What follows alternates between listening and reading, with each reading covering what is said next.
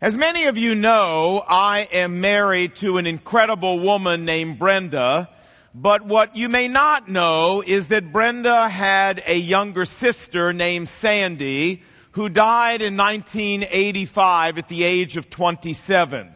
Sandy contracted breast cancer when she was carrying her first child and she left her husband Lance with a 13 month old toddler when she died. For the last several months of Sandy's life and for almost a year after that, Lance's mother moved in with that family. She slept in the corner of the living room in their one bedroom apartment and she would see her own husband on the weekends when he would drive up to New York from Delaware. Lance's mom got up at night with the baby. She changed the baby, walked the baby, fed the baby. She fixed all the meals. She did the laundry. She cleaned the house. She tried to encourage and comfort her son spiritually. And then she would collapse into bed every night, exhausted, to rest up for another day just like the one that had ended. And I remember once when I was up in New York visiting Lance and uh, watching what his mom was doing every day that I said to her, I said, uh, I, I'm just curious, how do you feel about being here and doing all that? And I'll never forget what she said to me. She said, one day, Lon, Lance is going to remarry and I'll be able to go back home she said, when that day comes, I want to have no regrets. Now, I'm 61 years old. You say, well, you don't look like it. Well, God bless you. And God bless you over there. I am. And you know, I have to tell you, I have some regrets in my life. I'll bet you you have some regrets in your life too. Hey, wouldn't it be a wonderful thing? Just think how different the world would be if God gave every one of us five instant replays a year. Wouldn't that be wonderful? Where we could go back and we could change something we said, or change something we did, or, or change something we wish we would have done that we didn't do. Now what, it is, it is a great idea, but you know, we all realize that life happens in real time and there are no instant replays. Now you say, well, Lon, this is all very interesting. But what does this have to do with Mother's Day? Well, a lot. Because friends, just like life, mothering happens in real time also. We can't go back and re-raise our children. We can't revisit the years gone by or recapture lost opportunities and time. And so today what I want to talk to us about is about mothering without regrets. Or at least mothering with as few regrets as possible. And I want to talk to you, I want to use actually uh, the great woman of God Hannah from the Old Testament as our example. And I want to distill out of her life three cardinal principles that lie at the heart of how to do mothering with no regrets. Now let me just say that this is not just for moms and grandmoms and future moms, but guys, as dads and granddads and future dads, there's a lot in here for us as well, so pay attention. Here we go. Number one. Want to be a mom that uh, does her mothering with few regrets then number one, let's follow Hannah's example in that Hannah saw her children as a direct gift from God. Before we dig into 1 Samuel chapter 1, let me give you just a little bit of background. We meet in this chapter a gentleman named Elkanah who had two wives. Peninnah, his first wife, had lots of children, and Hannah, his second wife, had none. And she was devastated by this fact. And we pick up the story as Elkanah and his wives and family all are on their way to Shiloh to worship the Lord at the tabernacle there. Remember, the temple in Jerusalem is not built yet, so people go to the tabernacle to worship in Shiloh. Here we go. 1 Samuel chapter 1 verse 10. In bitterness of soul there at the tabernacle, the Bible says, Hannah wept and prayed before the Lord. And she made a vow and said, O Lord, if you will look upon my anguish and remember me and give me a son, then I will give him back to you all the days of his life.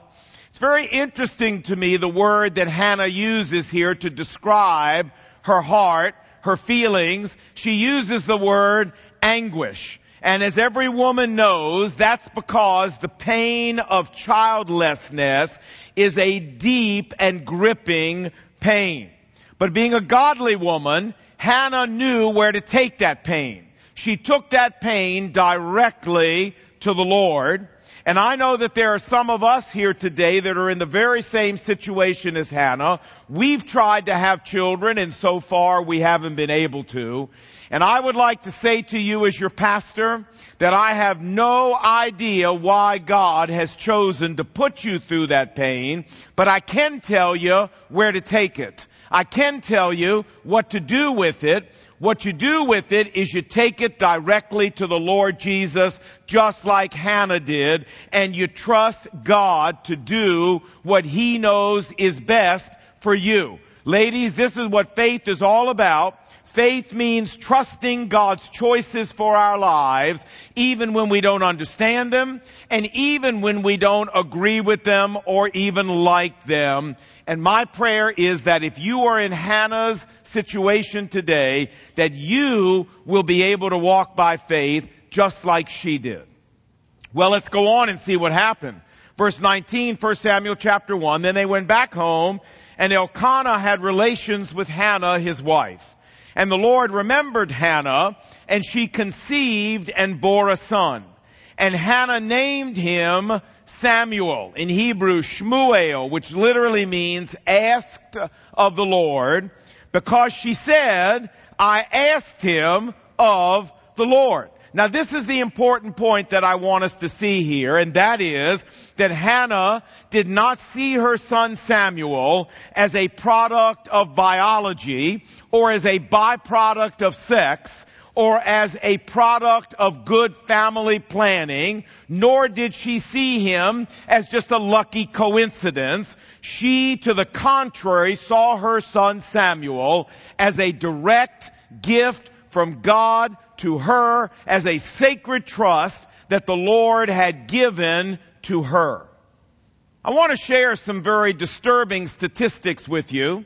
Here in the United States of America, number one, more than 200,000 children are physically abused by their parents every year. That's just the ones we know about.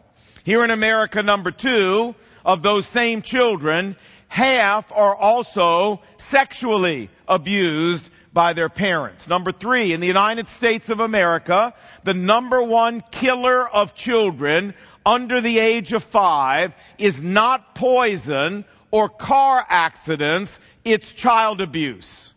And this doesn't even cover the horrors of verbal abuse, which may not land a child in the emergency room, but that abuse will do as much damage to a child as any fist can do.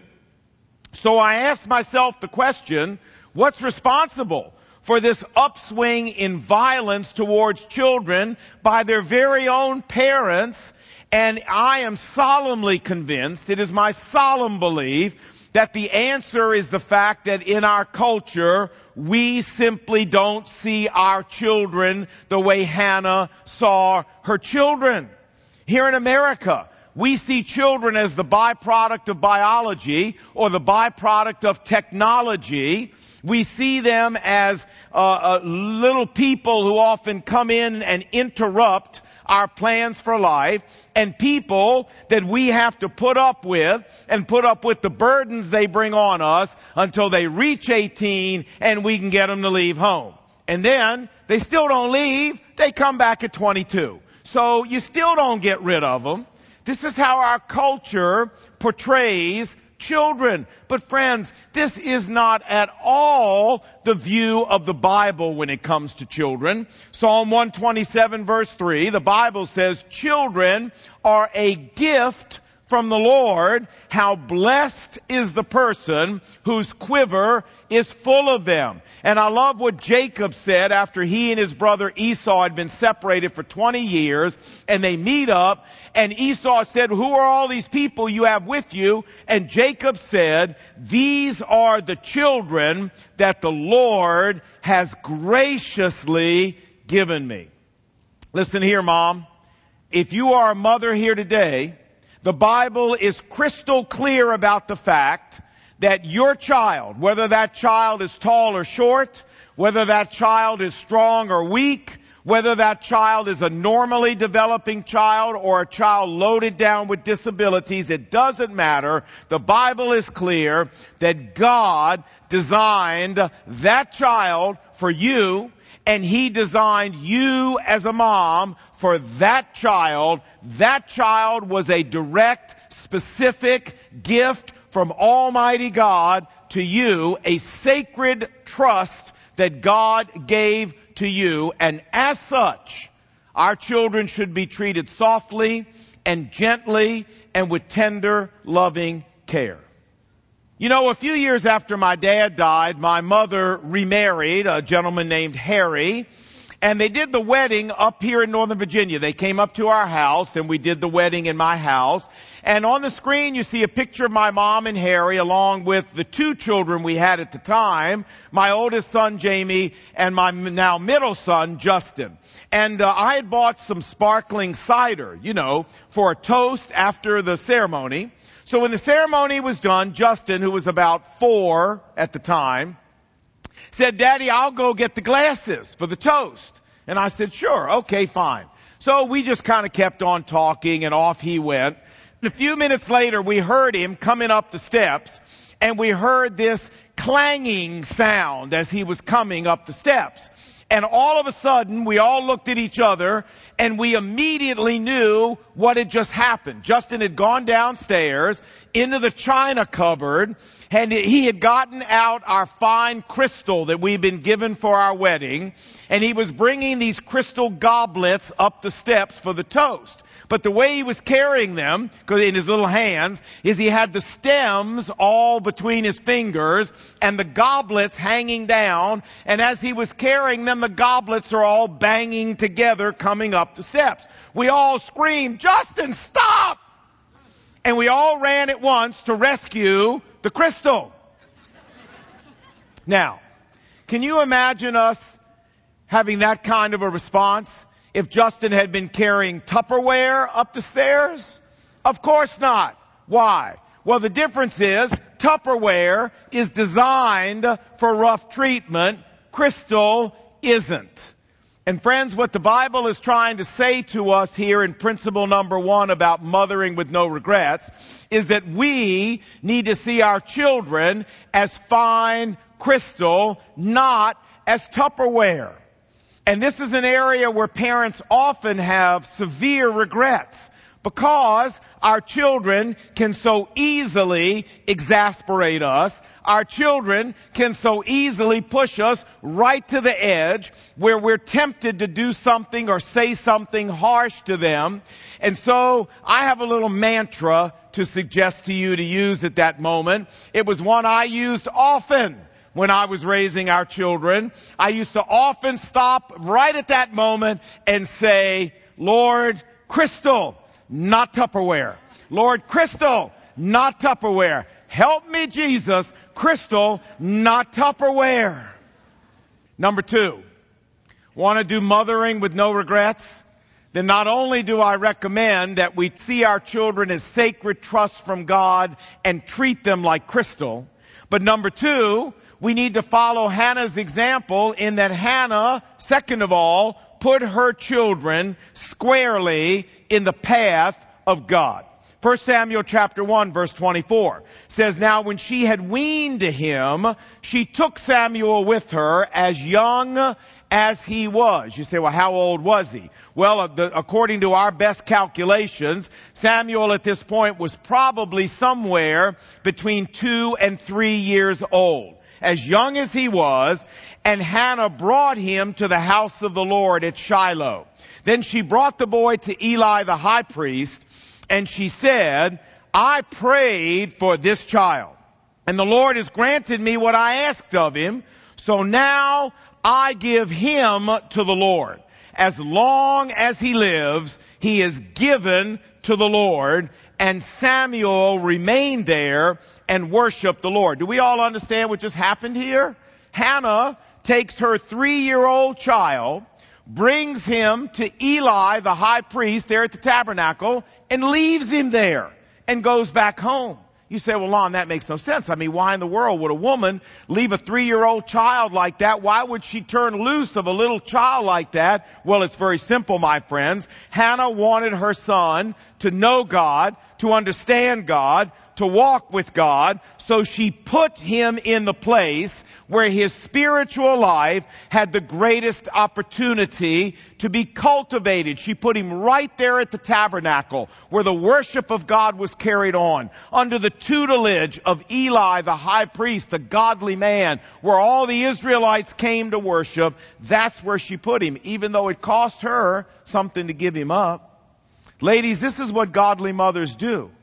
Godly mothers cultivate the spiritual life of their children. They do it deliberately and they do it intentionally and they do it aggressively. You say, wait a minute, Lon, wait a, wait a, wait a, wait a minute. Don't you believe that fathers ought to be involved in the cultivation of their children's spiritual life too? Absolutely I do. Absolutely. And I was when our children were growing up. But friends, whether a dad is involved or not, godly mothers still are fanatical about cultivating the spiritual life of their children. You say, all right, Lon, so what does this really look like? If I wanted to be a, a, a, godly mother cultivating the spiritual life of my children, what does that mean? Does that mean that I should bring my three-year-old child and drop him here at church with you? Is that what that means? Don't you dare do that. No, no. No, I did my duty to God and my country. No, no, you keep your three year old with you. No. No, let me tell you what it does mean. It means you do some of the kinds of things I'm going to suggest to you. Number one, what does it look like to spiritually cultivate our children? Number one, it means when they're babies, when they're up in the middle of the night, when we're rocking them to sleep, that we sing to them songs about Jesus and not row, row, row your boat. Number two, when our children are toddlers. It means that we read to them at night Bible stories, not Curious George and not Mike Mulligan and the steam shovel. Read to them the Word of God and teach them how to pray and we get down on our knees with them and we pray with them. Number three, it means having Christian music playing throughout our house all day long. So our children are taking it in and they don't even know they're taking it in. It means number four, putting scripture on our walls and on our mirrors and on our refrigerators. So everywhere that child looks, they see the word of God in our house. Number five, it means making sure that our children are in Kids Quest every single weekend that we're in town and that they're healthy. Number, uh, number six, it means that we get our children into Awana and we help them memorize the Word of God and implant the Word of God into their souls. Number seven, it means when our children disobey, we discipline them. Friends, godly discipline that is done correctly is an enormous opportunity to teach our children about God, to teach them about the justice of God and the mercy of God and the forgiveness of God and the unconditional love of God. And if you're not sure how to do godly discipline correctly, I'd like to recommend you go get a book in our bookstore, the finest book I've ever read on the subject. It's written by Dr. James Dobson and it's called Dare to Discipline. Brenda and I read it when we were young. We followed it and I want to urge you to read it and to do what he says. I'm telling you, great opportunity is lost when people don't discipline their children biblically. Number eight, when we have teenagers, Making an impact on their life for Christ means that we make sure junior and senior high group are non-negotiable. Sunday morning, Wednesday night, weekend activities, missions trips, summer camp, winter camp. You know, uh, God gave Brenda and me the privilege of raising three boys. Jamie, our oldest, Justin, our middle son, and John, our youngest son. And they're all walking with the Lord today for which I'm incredibly grateful to God and I give Him the glory for that. But when our youngest son, John, was 16, we had an argument one day about the fact that Brenda and I made him go to every senior high event that McLean Bible Church had. And as part of the argument, he said, he said, don't I get any say in this? And I said, no, you don't. Every time the senior high group has an activity, every teenager named Solomon is there. He said, well, I don't really think that's very fair. And I don't really think that's taking me into consideration. And blah, blah, blah. And I said, John, I'm sorry, but let me tell you something. This is exactly what I said to him. I said, John, as it was with Jamie and as it was with Justin, so it will be with John, world without end. Amen. Yes, sir. Now he wasn't real thrilled about that. I thought it was hysterical myself. I still think it's funny. All right. And that's what we did. There, was no discussion about this. Number nine.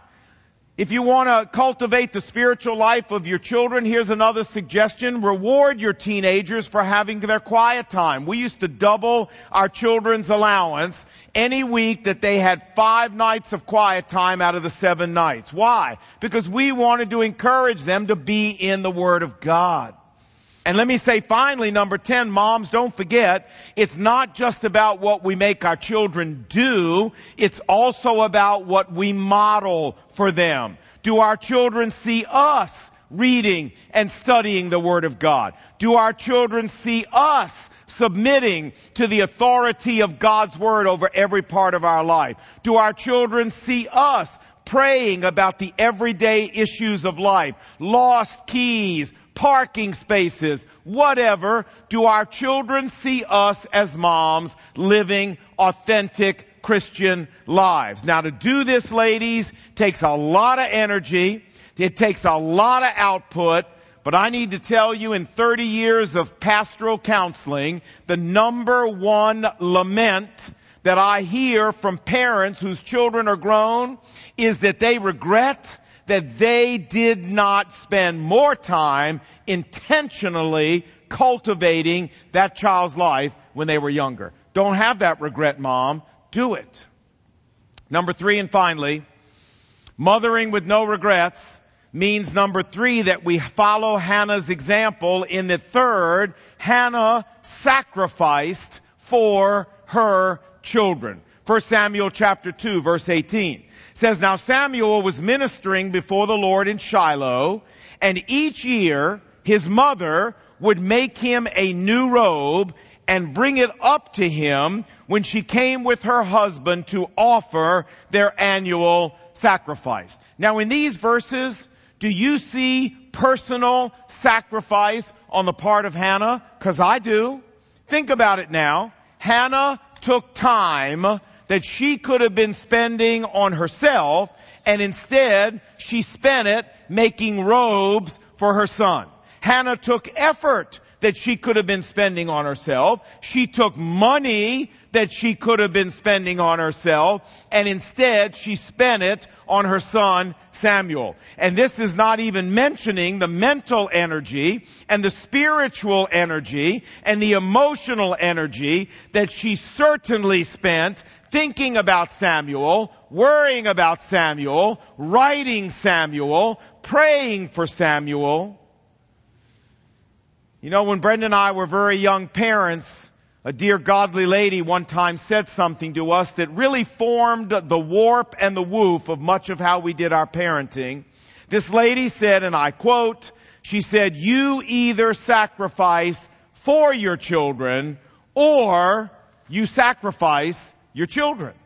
And you know, we live in a world today where moms are told that raising children doesn't mean that they have to sacrifice their career or that they have to sacrifice their achievements or their fame or their personal fitness or their clothing or the kind of car they want to drive. And look, I'm all for moms living a well-balanced life. Don't get me wrong. But when push comes to shove, we all know this, ladies, something has got to be priority number one. And if we want to be mothers who have the fewest regrets possible later in life, it means that the number one priority in life right behind the Lord Jesus Christ and right behind the health of our marriage cannot be our car, our clothing, our career, our achievements, or anything else. It has to be our children. And so, mom, when you come home exhausted from a long day at work, or you come in exhausted from a long day of running the carpool, and you're unable to drive yet teenager says to you, Hey mom, can you take me to the rock tonight? Well, you either sacrifice for your children, ladies, or you sacrifice your children. When your five year old on Sunday afternoon says, Hey mom, can you run me back into Awana tonight? And you just got home from church two hours ago. Hey, we either sacrifice for our children or we sacrifice our children. When your teenager asks you to go to winter camp using the money that you had already set aside for something else, when your teenager asks you to use up some of your vacation time so that you can go with him or her on a missions trip to South America or Africa or someplace else. When it's time to have devotions with your child at night or to help them with their memory verses. And you're so exhausted that all you want to do is collapse into bed. Or when it's time for you to have your own quiet time where you pray for those children and where you recharge yourself spiritually so you can be the kind of mother that they need, but all you really want to do is go to sleep, etc., etc., etc. Friends, we either sacrifice for our children or we sacrifice our children.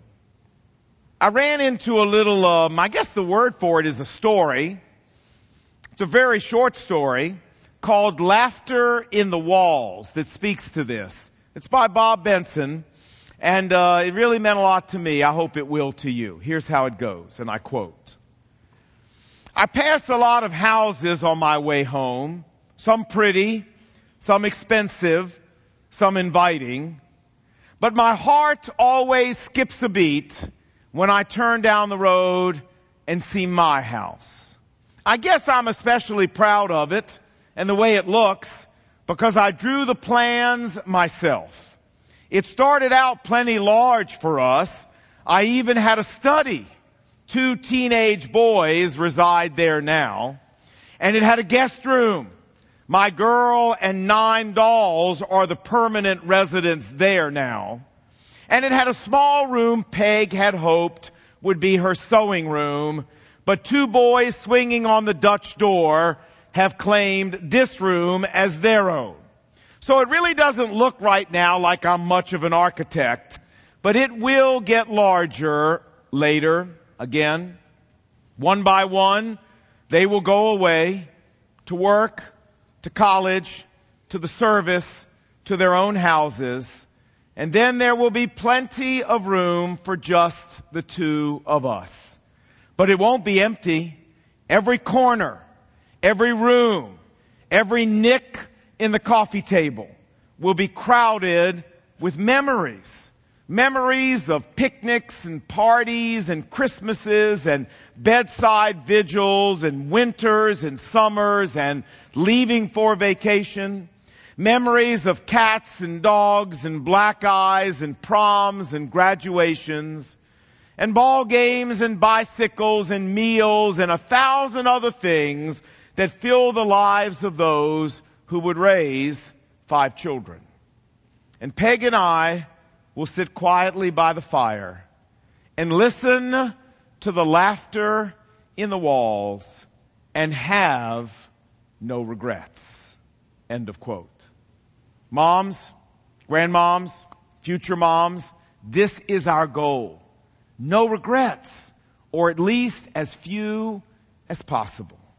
And how do we do this? Well, let's summarize. We do it number one, by seeing our children as a sacred trust from God and by treating them like fine crystal. Number two, we do it by deliberately and intentionally cultivating the spiritual life of our children. And number three, we do it by sacrificing for our children instead of sacrificing our children. Now moms, look here. Look here. I want to say one more thing to you before we close, and that's this. I don't care how you've done up to this point or what you've done up to this point. It is never too late to make a change, ladies. Never too late. If you need to go back and apologize to your children for how you've done it up to this point, I urge you to do that. Children don't expect us to be perfect, mom. They just expect us to be honest. And if you've made some mistakes, be honest with them, even if they're grown. But it's never too late to start mothering like this with the help of the Lord Jesus Christ. You can make a change now, and I encourage you to do it. Don't worry about the past. Jesus will redeem the past. Let's just worry about what's the present is and asking the Lord to use us in the present to be a mother like Hannah. Let's pray together. And with our heads bowed and our eyes closed, I would like right now to pray especially for you moms and you grandmoms, a special prayer of dedication. So I wonder, with our heads bowed and our eyes closed, if you're a mom here or a grandmom, would you stand so that I can pray for you, please? Up you go, ladies. Come on. God bless you. Let's pray. Heavenly Father, I want to lift up the women who are standing right now to you. Moms, grandmoms, soon to be moms. And Lord, I want to ask for your special grace and mercy on their lives. Father, you know that being a mom is hard. Being a godly mom is really hard. And being a godly mom who raises children with few regrets is the toughest job in the world. And so, Father, I want to pray for these dear ladies that when they are perplexed, that you will give them wisdom. Lord, when they are tired, that you will give them strength.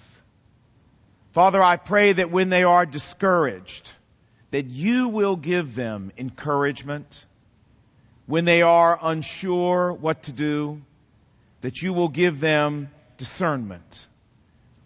And Father, when they feel like they're making no difference at all, as moms often feel, I pray that you would give them hope.